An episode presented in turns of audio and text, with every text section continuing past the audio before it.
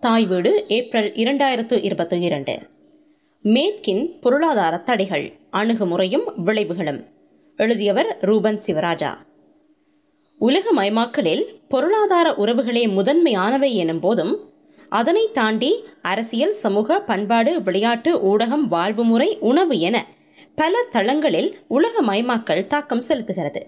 அதிலும் தகவல் தொழில்நுட்பமும் அதன் இன்னப்புற கூறுகளும் பெருமளவில் தாக்கம் செலுத்துகின்றன.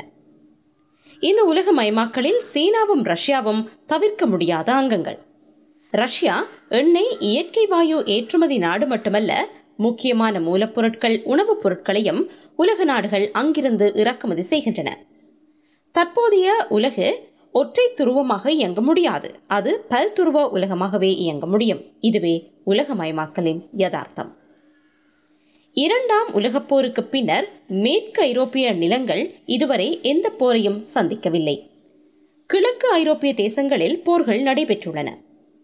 தற்போதைய உக்ரைன் மீதான போர் இரண்டாம் உலகப் போருக்கு பின்னரான பாரிய இராணுவ நடவடிக்கை எனப்படுகிறது.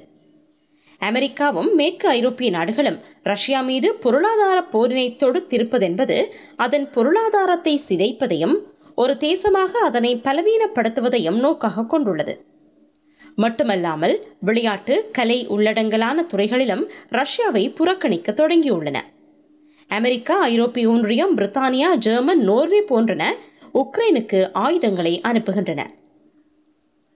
அமெரிக்க பிரசாரமும் இலக்குகளும். உக்ரைன் மீதான ரஷ்ய ஆக்கிரமிப்பினை விளாடிமிர் புட்டினின் அகண்ட ரஷ்ய கனவின் செயல் வடிவம் என்றவாறுதான் மேற்கு அதிகம் வியாக்கியானப்படுத்துகிறது. தன்னை சுற்றியுள்ள குறிப்பாக முன்னாள் சோவியத் நாடுகளை தனது செல்வாக்குக்குள் வைத்திருக்கின்ற முனைப்பு ரஷ்யாவுக்கு உள்ளதை மறுப்பதற்கில்லை. பெலாருஸ் அவ்வாறானதொரு வகையில் புதினின் செல்வாக்குக்கு உட்பட்ட நாடாக நீண்ட காலமாக உள்ளமை அறிந்த ஒன்றே.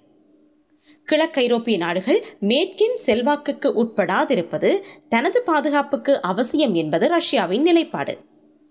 பூகோள அரசியலினதும் பிராந்திய நலன் சார்ந்ததுமான நிலைப்பாடு அது. அமெரிக்காவினதும் மேற்கினதும் நேட்டோ விரிவாக்கத்தின் நேரடி விளைவே உக்ரைன் மீதான ஆக்கிரமிப்பு என்பதை முன்னைய கட்டுரையில் பார்த்திருந்தோம். போருக்கான காரணத்தை முற்று முழுதுமாக ரஷ்யா மீது போட்டு தம்மை உலக பாதுகாவலர்களாக காட்டுகின்ற அணுகுமுறையினையே அமெரிக்காவும் மேற்கும் தொடர்ந்து கைக்கொண்டு வருகின்றன. மேற்கின் ஊடகங்களும் அந்த நோக்கத்துக்கு வலு சேர்த்து வருகின்றன. அமெரிக்காவுக்கு இந்த போர் இராணுவ பொருளாதார நலன்களை கொடுக்கக்கூடியது. ஆனால் ஐரோப்பாவுக்கு பொருளாதார இழப்பினை கொடுக்கக்கூடியது. ஐரோப்பாவில் தனது இயற்கை எரிவாயுவுக்கான சந்தையை ஏற்படுத்துவது ரஷ்ய பொருளாதாரத்தை சிதைப்பது நேட்டோ படைகளை மேலும் கிழக்கு ஐரோப்பாவில் விரிவுபடுத்துவது போன்ற இன்னபுற நலன்களை அமெரிக்கா இந்த போரை தூண்டிவிட்டதன் மூலம் அறுவடை செய்யப்போகிறது விரக்தியில் உக்ரைன் ஜனாதிபதி. அமெரிக்கா போரை தூண்டிவிட்டது அல்லது எரிந்து கொண்டிருந்த நெருப்பின் மீது எண்ணெய் ஊற்றியது. ஆனால் இன்று போரின் உக்கிரத்தினை உக்ரைன் தனித்து எதிர்கொள்கிறது. தடைகளும் பொருளாதார தண்டனைகளும் சமாதானத்தை நிர்பந்திக்க போதுமானவை அல்ல. ஐரோப்பிய கொள்கைகளுக்காக தாம் உயிரை கொடுத்து கொண்டிருக்கின்றோம் போன்ற கூற்றுக்களை விரக்தியின் விளிம்பில் நின்றபடி உக்ரைன் ஜனாதிபதி வெளிப்படுத்தியுள்ளார். நேட்டோவின் கிழக்கைரோப்பிய விரிவாக்கம் தனக்கான பாதுகாப்பு அச்சுறுத்தல் என்ற ரஷ்ய நிலைப்பாடு புறந்தள்ளக்கூடியதன்று. அதனை புரிந்து கொள்வதற்கு அமெரிக்க மேற்கைரோப்பிய படைத்துறை கூட்டணி கிழக்கைரோப்பிய படைத்துறை கூட்டணி தொடர்பான வரலாற்று பார்வை அவசியமாகின்றது. இரண்டாம் உலகப் போருக்கு பின்னரான நிலைமைகள் பனிப்போர் காலகட்டம் பின் பனிப்போர் காலம் ஆகியவற்றின் பிராந்திய அரசியல் இராணுவ நிலைமைகள் தொடர்பான புரிதல் அவசியமானது.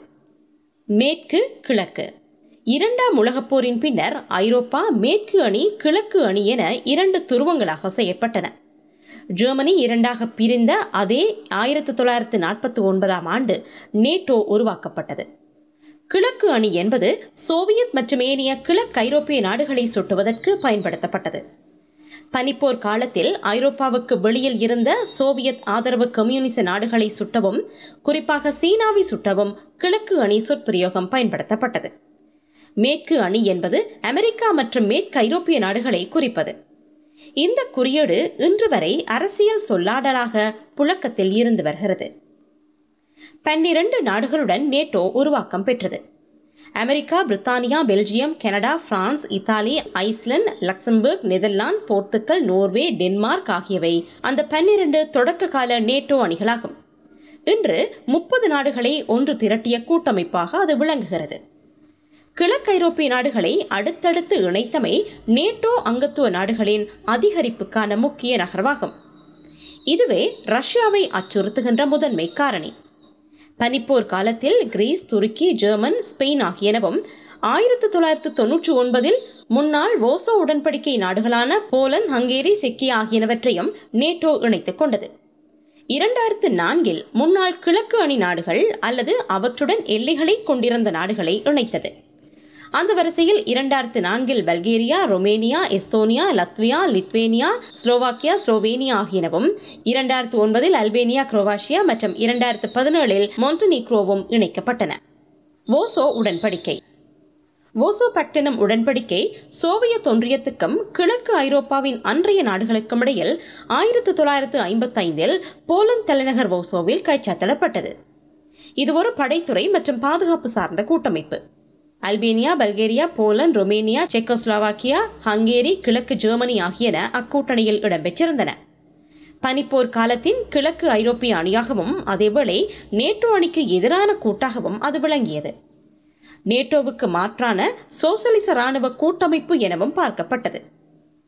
தொடக்கத்தில் இருந்து சோவியத் ஒன்றியம் கூட்டமைப்பின் அதிகாரம் மிக்க தரப்பாக இருந்து வந்தது.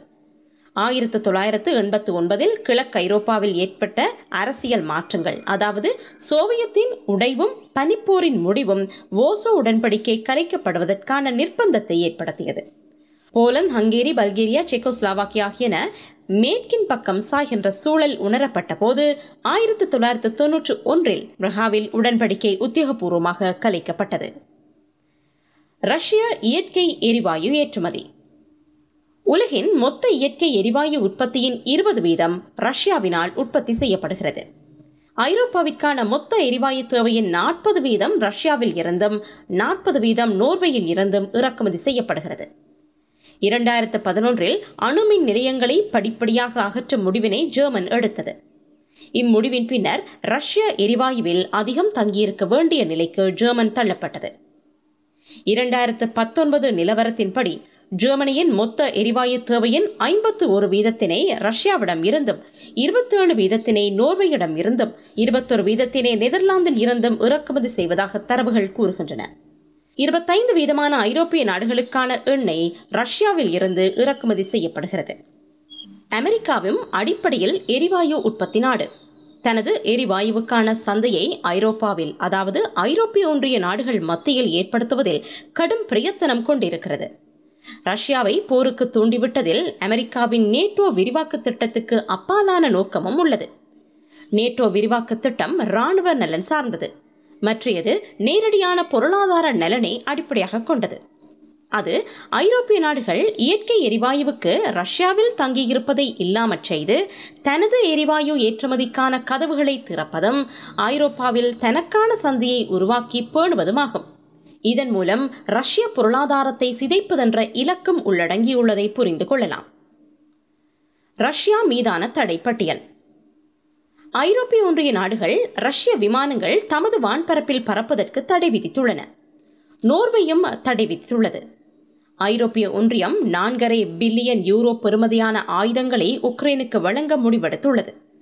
இது வரலாற்றில் முதற் தடவையாக ஐரோப்பிய ஒன்றியம் நேரடியாக இராணுவ நடவடிக்கைகளுக்கு அல்லது போரை எதிர்கொள்ள வேறொரு நாட்டுக்கு நிதி வழங்குகின்ற நிகழ்வு. முன்னர் ஐரோப்பிய நாடுகள் நேட்டோ மற்றும் ஐநா ஊடாக இராணுவ ஆளணிகள் ஆயுத தளவாடங்களை ஏனைய நாடுகளின் போர்களுக்கு அனுப்பி வைத்துள்ளன. ஜெர்மன் நோட் ஸ்ட்ரீம் இரண்டு கடற்கீழ் எரிவாயு குழாய் திட்டத்துக்கு முற்றுப்புள்ளி வைத்துள்ளது. ஸ்வீடன் பொதுவாக நடுநிலை வகிக்கின்ற நாடு. இராணுவ விடயங்களில் தலையிடுவதில்லை. ஆனால் உக்ரைனுக்கு ஆயுதங்களை வழங்கியுள்ளது. சுவிட்சர்லாந்தும் அதே போன்ற நிலைப்பாட்டுடைய நாடு. அதுவும் இப்போது ஐரோப்பிய ஒன்றியத்தின் ரஷ்யா மீதான தடைகளுடன் இணைந்துள்ளது. இப்படியாக முழு ஐரோப்பாவும் ரஷ்யாவுக்கு எதிராக ஒன்றிணைந்துள்ளன. உலக வங்கிகளுக்கிடையிலான பண பரிவர்த்தனைக்கான ஸ்விஃப்ட் கோட் பொறிமுறையில் இருந்தும் அமெரிக்க டொலர் பயன்பாட்டில் இருந்தும் ரஷ்ய வங்கிகள் பல விலத்தி வைக்கப்பட்டுள்ளன. அமெரிக்கா மற்றும் ஐரோப்பிய நாடுகளால் ரஷ்ய வர்த்தக நிறுவனங்கள் மீதும் வணிக பொருளாதார தடைகள் கொண்டுவரப்பட்டுள்ளன. ரஷ்யாவின் மூன்றாவது பெரிய வங்கியான விடிபி மற்றும் ஏனைய மூன்று வங்கிகள் உலகளாவிய நிதி அமைப்பில் இருந்து நீக்கி வைக்கப்பட்டுள்ளன.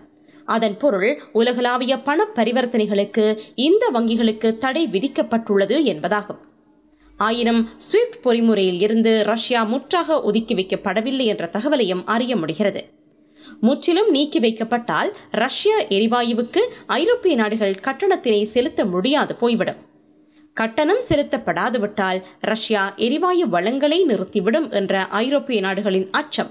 ஸ்விஃப்ட் பொறிமுறையில் இருந்து முற்றாக ரஷ்ய வங்கிகளை விலக்காதமைக்கான காரணியாகும்.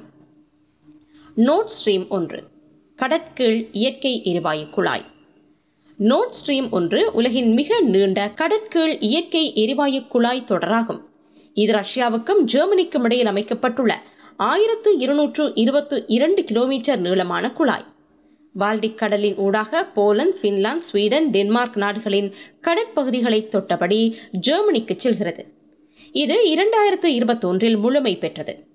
பால்கன் நாடுகளுக்கு ஊடாக இந்த குழாய் தொடரை அமைப்பதாயின் குறைந்த தூரம் உடையதாக அமைத்திருக்க முடியும். ஆனால் பிராந்திய அரசியல் திடமின்மை காரணமாக ஏற்படக்கூடிய ஆபத்துக்களை தவிர்ப்பதற்கு அப்பாதை தெரிவு செய்யப்படவில்லை. இதற்கான ஆலோசனை ரஷ்யாவிடம் இருந்து முன்வைக்கப்பட்டிருந்தது. ஆயிரத்தி தொள்ளாயிரத்து தொன்னூற்றி மூன்றில் இதற்கான பேச்சுவார்த்தைகள் தொடங்கப்பட்டு ஆயிரத்தி தொள்ளாயிரத்து தொன்னூற்றி ஏழுகளில் கடல்வழி வாய்ப்புகள் தொடர்பான கள ஆய்வுகள் முடிவுக்கு வந்து இரண்டாயிரத்து ஐந்தில் ஒப்பந்தம் கைச்சாத்திடப்பட்டது. நோட் ஸ்ட்ரீம் இரண்டு எனும் பெயரில் இதே போன்றதொரு புதிய எரிவாயு குழாய் திட்டம் இரண்டாயிரத்து பதினைந்தில் தொடங்கப்பட்டது. அமெரிக்கா அழுத்தம் காரணமாக இரண்டாயிரத்து பத்தொன்பதில் இடைநிறுத்தப்பட்டு தற்போது ரஷ்யாவின் போர் காரணமாக நிரந்தரமாக கைவிடப்பட்டுள்ளது. நோட் ஸ்ட்ரீம் ஒன்று குழாய் தொடர் போன்ற கடத்து திறன் கொண்ட திட்டம் இது. இத்திட்டத்தினை தடுப்பதற்கு ஐரோப்பிய ஒன்றியம் மீதும் அதனது பொருளாதார கூட்டமைப்பில் அங்கம் வகிக்கும் நாடுகள் மீதும் அமெரிக்கா அழுத்தங்களை பிரயோகித்து வந்தது. பொருளாதார தடைகளை போடப் போவதாகவும் நெருக்கியது. ஐரோப்பிய ஒன்றியம் கூட்டாகவும் ஜெர்மனி நேரடியாகவும் அமெரிக்க அழுத்தத்துக்கு எதிர்ப்பு தெரிவித்தன. ஐரோப்பிய மின்சார மற்றும் எரிசக்தி அரசியல் என்பது ஐரோப்பாவில் தீர்மானிக்கப்பட வேண்டும். அமெரிக்காவில் அல்ல என கடுமையான எதிர்ப்பினை பதிவு செய்திருந்தன. அமெரிக்க வணிகத்தடை அச்சுறுத்தல்களுக்கு அடிபணிந்து நோர்வே நோட் ஸ்ட்ரீம் இரண்டு திட்டத்தில் இருந்து முன்னரே விலகிக் கொண்டது. உக்ரைன் மீதான ரஷ்ய ஆக்கிரமிப்பு நோட் ஸ்ட்ரீம் இரண்டுக்கு ஜெர்மன் தானாக முற்றுப்புள்ளி வைக்கும் நிலையை ஏற்படுத்தியுள்ளது. ஜெர்மன் ரஷ்ய வணிக உறவு. பனிப்போர் காலத்தில் மேற்குக்கும் கிழக்குக்கும் இடையிலான பாலமாக ஜெர்மன் இருந்துள்ளது. ரஷ்யாவுடனும் கிழக்கு மற்றும் மத்திய ஐரோப்பிய நாடுகளுடனும் ஜெர்மன் முதலீடு மற்றும் பொருளாதார உறவுகளை வலுப்படுத்தி வந்துள்ளது. இரண்டாயிரத்துக்கு பின்னர் ரஷ்யாவின் பொருளாதார வளர்ச்சி அது சீனாவுடன் நெருக்கமான உறவினை பேணி வருகின்றவை ஜெர்மன் ரஷ்ய வணிக உறவு என்பன அமெரிக்காவுக்கு பதட்டத்தை கொடுக்கின்ற அம்சங்கள். அமெரிக்கா பிரித்தானியா ஐரோப்பிய ஒன்றியம் ஆகியன ரஷ்ய ஜெர்மன் வர்த்தக உறவுக்கு எதிரான அழுத்தங்களை ஜெர்மன் மீது தொடர்ச்சியாக பிரயோகித்து வந்துள்ளன. அஞ்சலா மெர்கல் காலத்திலும் ரஷ்யா மற்றும் கிழக்கு ஐரோப்பிய நாடுகளுடனான வர்த்தக உறவு வலுப்பெற்று வந்துள்ளது. ரஷ்யா மீதான உக்ரைன் போர் ஜெர்மனியின் நிலைப்பாட்டில் பாரிய மாற்றங்களை கொண்டு வந்துள்ளது உக்ரைனுக்கு ஆயுதங்களை வழங்க முன்வந்துள்ளமை மட்டுமல்லாது தனது பாதுகாப்புக்கான நிதி ஒதுக்கீட்டினை கணிசமாக அதிகரித்தும் உள்ளது தேசிய மொத்த வருமானத்தில் இரண்டு வீதம் பாதுகாப்பு செலவுக்காக ஜெர்மன் ஒதுக்குகிறது. அதன் நிதி பெறுமதி நூறு பில்லியன் யூரோ. பல ஆண்டுகள் நேட்டோ மற்றும் அமெரிக்கா அழுத்தங்களை பிரயோகித்த போதும் பாதுகாப்புத்துறைக்கு கூடுதல் நிதியினை ஒதுக்காத ஜெர்மனி தற்போது ரஷ்ய உக்ரைன் போரின் விளைவாக அதிகரித்துள்ளது. இரண்டாம் உலக யுத்த அனுபவமும் பாடமும் வகிபாகமும் ஜெர்மனியின் வெளியுறவு மற்றும் பாதுகாப்பு அரசியலை தீர்மானித்து வந்துள்ளது. உக்ரைனுக்கு ஆயுத தளவாட உதவிகளை ஜெர்மன் வழங்க முன்வந்துள்ளமை அதனுடைய வெளியுறவு மற்றும் பாதுகாப்பு சார் அரசியலின் அதிசயிக்கத்தக்க மாற்றம் என ஊடகங்கள் வர்ணித்துள்ளன. இயற்கை எரிவாயு ஏற்றுமதிக்கான நோர்வேயின் புதிய திட்டம். ரஷ்யா போன்று ஐரோப்பாவிற்கான இயற்கை எரிவாயு ஏற்றுமதியில் நோர்வேயும் முக்கிய நாடு. உக்ரைன் போர் நோர்வேயின் எரிசக்தி அரசியலை மறுசீரமைக்கும் வாய்ப்புகள் தொடர்பாக ஆராய வேண்டும் என நோர்வே நாடாளுமன்றத்தில் பல கட்சிகள் அண்மையில் வலியுறுத்தியுள்ளன. அதன் பொருள் ஐரோப்பாவின் எரிவாயு தேவையை நிவர்த்தி செய்கின்ற முக்கிய தரப்பாக நோர்வேயை முன்னிறுத்துவதாகும். அதாவது ஐரோப்பிய நாடுகளுக்கான நோர்வேயின் எரிவாயு ஏற்றுமதியை கணிசமாக அதிகரிப்பதும் தமது எரிசக்திக்கான ஐரோப்பிய சந்தையை விரிவுபடுத்துவதற்குமான புதிய சூழலை பற்றிக் கொள்வதை குறிக்கின்றது. நோர்வேயின் இந்த முனைப்புக்குரிய நம்பிக்கையை கொடுப்பதாக ஐரோப்பிய ஒன்றியமும் சர்வதேச சக்தி மையமும் தீர்மானங்களை முன்மொழிந்துள்ளன. அதாவது ஒரு ஆண்டுக்குள் ரஷ்யாவில் இருந்து இறக்குமதி செய்யப்படும் எரிவாயுவை இரண்டில் மூன்று பங்கு குறைத்தல் மற்றும் மாற்று வழிகளையும் வளங்கள் தரப்புகளையும் கண்டடைதல் என்பதாகும். ரஷ்யாவில் இருந்து குழாய் வழியாக ஜெர்மனிக்கும் பின்னர் ஜெர்மனியில் இருந்து ஏனைய ஐரோப்பிய நாடுகளுக்கும் இடையிலான எரிவாயு கடத்துகை கட்டமைப்பினூடாக விநியோகம் நடைபெற்று வந்தது. ரஷ்யாவில் இருந்து எரிவாயு இறக்குமதியை குறைப்பதென்பது வேறு நாடுகளில் இருந்து அதிகம் திரவமாக்கப்பட்ட எரிவாயுவை இறக்குமதி செய்வதை குறிக்கிறது. ரஷ்ய எரிவாயுவுக்கு ஐரோப்பாவின் மாற்று திட்டம். உக்ரைன் மீதான ரஷ்ய ஆக்கிரமிப்புக்கு பின் எண்ணெய் எரிவாயு விலை ஐரோப்பாவில் பாரிய அளவில் அதிகரித்துள்ளது. மட்டுமல்லாமல் மின்சார கட்டணமும் அதிகரித்துள்ளது.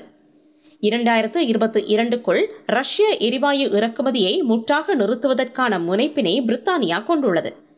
இரண்டாயிரத்து முப்பதற்குள் ரஷ்ய எரிவாயு இறக்குமதியை முற்றாக நிறுத்துவதற்கான திட்டங்களை ஐரோப்பிய ஒன்றியம் வகுக்க தொடங்கியுள்ளது. இதன் பொருள் திரவமாக்கப்பட்ட இயற்கை எரிவாயு இறக்குமதியை அதிகரிப்பது மற்றும் புதுப்பிக்கத்தக்க சக்தி உருவாக்கத்துக்கான தொழில்நுட்ப உட்கட்டுமானங்களை விரிவுபடுத்தல் வேண்டும். புதுப்பிக்கத்தக்க சக்தி என்பது இயற்கை வளங்களான கடல் அலை காற்றலை சூரிய ஒளி மழை வெப்பம் உள்ளிட்டவற்றிலிருந்து சக்தி பிறப்பாக்கத்தினை குறிக்கின்றது. ஐரோப்பிய நாடுகள் பல இத்தகைய இயற்கை வளங்களில் இருந்து அதிகளவு மின்சார உற்பத்தியை செய்கின்றன. மேற்கின் தோற்றுப்போன பொருளாதார தடை அணுகுமுறை. எதிரியை பணிய வைக்க பொருளாதார வணிக தடைகள் உலக வரலாற்றில் புதியவை அல்ல. ஆனாலும் மேற்கின் வணிக பொருளாதார தடை என்பது தோற்று போனதொரு அரசியல் அணுகுமுறை எனும் போதும் அமெரிக்காவும் ஐரோப்பிய ஒன்றியமும் அதனையே முக்கிய ஆயுதமாக கைக்கொண்டு வந்திருக்கின்றன. தடைகள் பெரிய அளவில் ஆட்சியாளர்களை பாதிப்பதில்லை. சாதாரண பொதுமக்களைத்தான் பாதிக்கின்றன என்ற விமர்சனங்களும் அவ்வப்போது எழுந்துள்ளன. எதிரியை பொருளாதார ரீதியில் கழுத்தை நெரிப்பது அமெரிக்காவின் ஆயுதங்களில் ஒன்றாக நீண்ட காலமாக இருந்து வந்துள்ளது. ஆயிரத்து தொள்ளாயிரத்து அறுபத்தி இரண்டிலிருந்து கியூபா மீதான பொருளாதார தடைகள் ஆயிரத்து தொள்ளாயிரத்து எழுபத்தைந்து முதல் ஆயிரத்து தொள்ளாயிரத்து தொன்னூற்றி நான்கு வரை வியட்நாம் மீதான தடைகள் மற்றும் ஆயிரத்து தொள்ளாயிரத்து ஐம்பதுகளில் இருந்து வடகொரியா மீதான தடைகளை பட்டியலிடலாம். ஆயிரத்தி தொள்ளாயிரத்து தொண்ணூறில் குவைத்தினை ஈராக் ஆக்கிரமித்து தன்னோடு பலவந்தமாக இணைத்ததை அடுத்து ஈராக் மீது பாரிய தடைகள் கொண்டுவரப்பட்டன. ஆயிரத்தி தொள்ளாயிரத்து தொன்னூற்றி மூன்றில் லிபியா மீதான தடைகள். ஈராக் மீது ஆயிரத்தி தொள்ளாயிரத்து தொண்ணூறில் ஐநா பாதுகாப்பு சபையின் தீர்மானத்துடன் ஈராக் மீது கொண்டுவரப்பட்ட தடைகள் பத்தாண்டுகள் நீடித்தன. அத்தடைகள் சதாம் ஆட்சி பீடத்தை பாதிக்கவில்லை. மாற்றாக நாட்டின் பொருளாதாரத்தை சிதைத்தது. சாதாரண பொதுமக்கள் மிக மோசமாக பாதிக்கப்பட்டனர். உணவு மற்றும் மருந்து தட்டுப்பாடுகளினால் ஐந்து லட்சம் வரையான குழந்தைகளும் சிறுவர்களும் உயிரிழந்ததாக ஐநா சிறுவர் நிதியத்தின் தரவுகள் தெரிவித்தன. தடை அணுகுமுறை மீதான எதிர்வினை.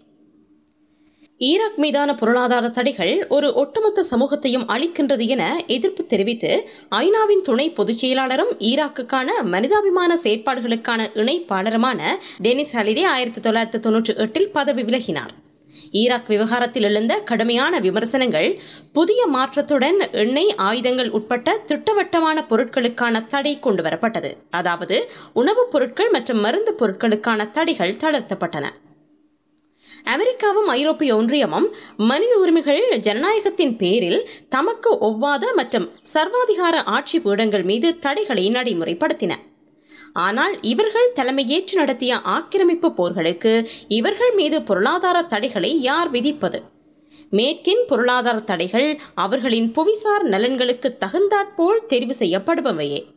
பலஸ்தீன நிலங்களை தொடர் ஆக்கிரமிப்பு செய்து வரும் இஸ்ரேலுக்கு எதிராக இதுவரை எந்த பொருளாதார தடைகளையும் மேற்கு கொண்டு வரவில்லை. அதிலும் ஆயிரத்தி தொள்ளாயிரத்து அறுபத்தேழுக்கு பின் மேற்கொள்ளப்பட்ட கிழக்கு ஜெருசலேம் உள்ளிட்ட நில ஆக்கிரமிப்புகளை ஐநா பாதுகாப்பு சபை தீர்மானம் ஒன்று இரண்டாயிரத்து பதினாறில் கண்டித்திருந்த போதும் எவ்வித அழுத்தங்களையோ தடைகளையோ இஸ்ரேல் மீது மேற்கு கொண்டு வரவில்லை. உலகமயமாக்கலும் பல்துருவ உலகின் அவசியமும். இன்றைய உலகு ஒற்றை பரிமாண உலகு அல்ல. உலகமயமாக்கல் யதார்த்தத்தில் பிராந்திய எல்லைகளை தாண்டி நாடுகள் ஒன்றோடொன்று நெருங்கிய பொருளாதார உறவுகளை கொண்டுள்ளன. பொருளாதார வலைப்பின்னல்களும் அவற்றின் அடுக்குகளும் அத்தகைய நெருக்கமும் தங்கு நிலையுடையவுமாக மாறியிருக்கின்றன. உலகமயமாக்கல் என்பது வெறுமனே பொருளாதார எல்லைகளை தக்க வைத்திருப்பது மட்டுமல்ல பொருளாதார உறவுகளே முதன்மையானவை எனும் போதும் அதனை தாண்டி அரசியல் சமூக பண்பாட்டு விளையாட்டு ஊடகம் வாழ்வு முறை உணவு என பல தளங்களில் உலகமயமாக்கல் தாக்கம் செலுத்துகிறது. அதிலும் தகவல் தொழில்நுட்பமும் அதன் இன்னபிற கூறுகளும் பெருமளவில் தாக்கம் செலுத்துகின்றன. இந்த உலகமயமாக்கலில் சீனாவும் ரஷ்யாவும் தவிர்க்க முடியாத அங்கங்கள். ரஷ்யா எண்ணெய் இயற்கை எரிவாயு ஏற்றுமதி நாடு மட்டுமல்ல. முக்கியமான மூலப்பொருட்கள் உணவுப் பொருட்களையும் உலக நாடுகள் அங்கிருந்து இறக்குமதி செய்கின்றன. சீனா மேற்குக்குரிய மிகப்பெரிய நுகர்வுப் பொருள் உற்பத்தி மற்றும் ஏற்றுமதி நாடு.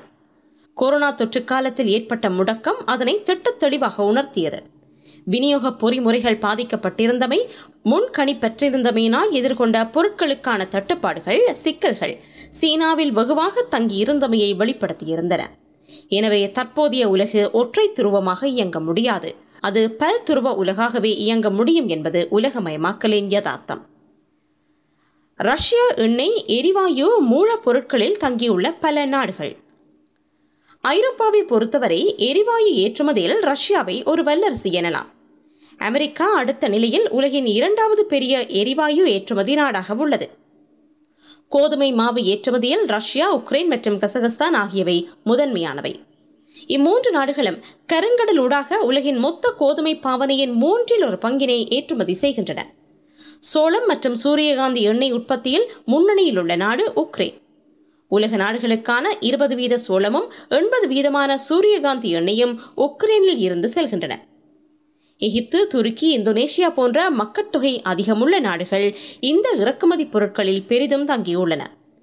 இன்னும் நேரடியாக சொல்வதானால் பல உலக நாடுகளின் பொருளாதாரத்துக்கு ரஷ்ய மூலப்பொருட்கள் அவசியமானவையாக உள்ளன. உணவு தட்டுப்பாட்டுக்கு வழிவகுக்கக்கூடிய அளவுக்கும் எரிவாயு மற்றும் உலோகம் சார்ந்த மூலப்பொருட்களின் தட்டுப்பாடு தொழிற்சாலை உற்பத்திகளையும் பாதிக்கக்கூடியது. பொருளாதார தடை என்பது ரஷ்யாவை மட்டும் பாதிக்கப் போவதில்லை. ரஷ்யாவுடன் வர்த்தக உறவை கொண்டிருக்கின்ற நாடுகள் ரஷ்யாவின் எரிவாயு மற்றும் மூலப்பொருட்களில் தங்கியுள்ள நாடுகள் அவற்றின் வணிக மற்றும் உற்பத்தி துறைகளையும் பாதிக்கக்கூடியன.